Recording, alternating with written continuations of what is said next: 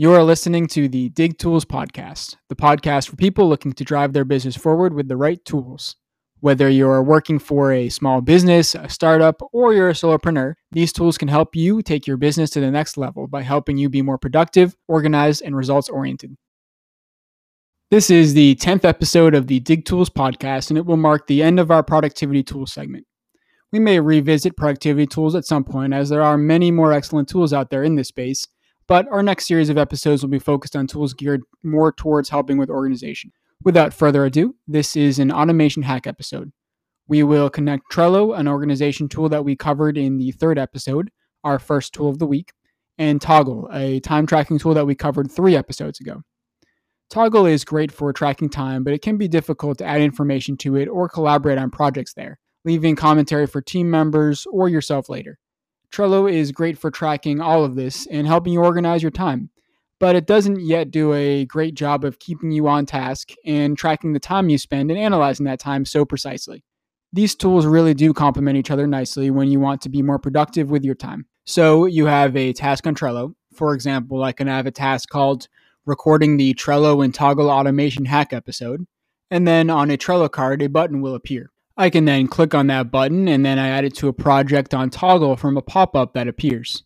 For this example, it could be the Dig Tools podcast, and I can tag it as well. And then I click start and stop when I'm done. You can set this up directly through Toggl's browser extension, which is simple and free to use.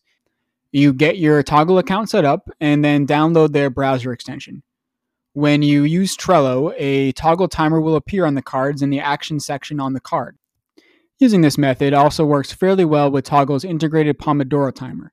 We talked about the Pomodoro technique two episodes ago. This is when you break work into 25 minute chunks and take breaks in between them.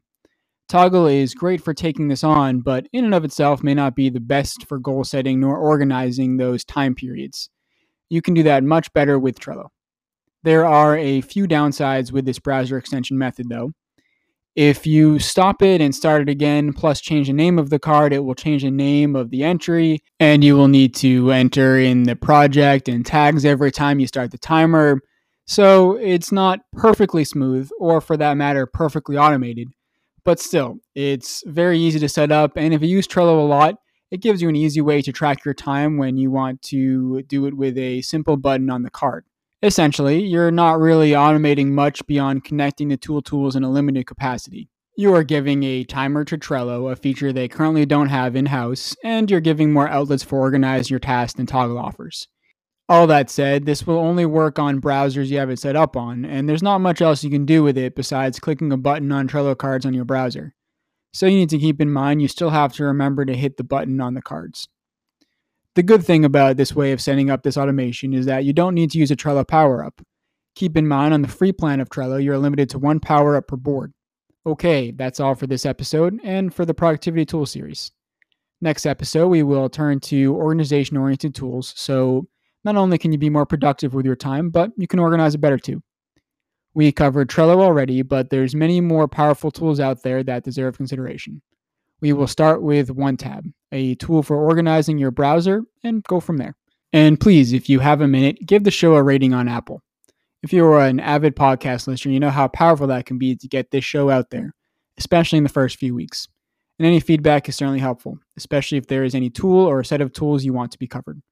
Thank you for listening and considering giving the show a review. Until next time.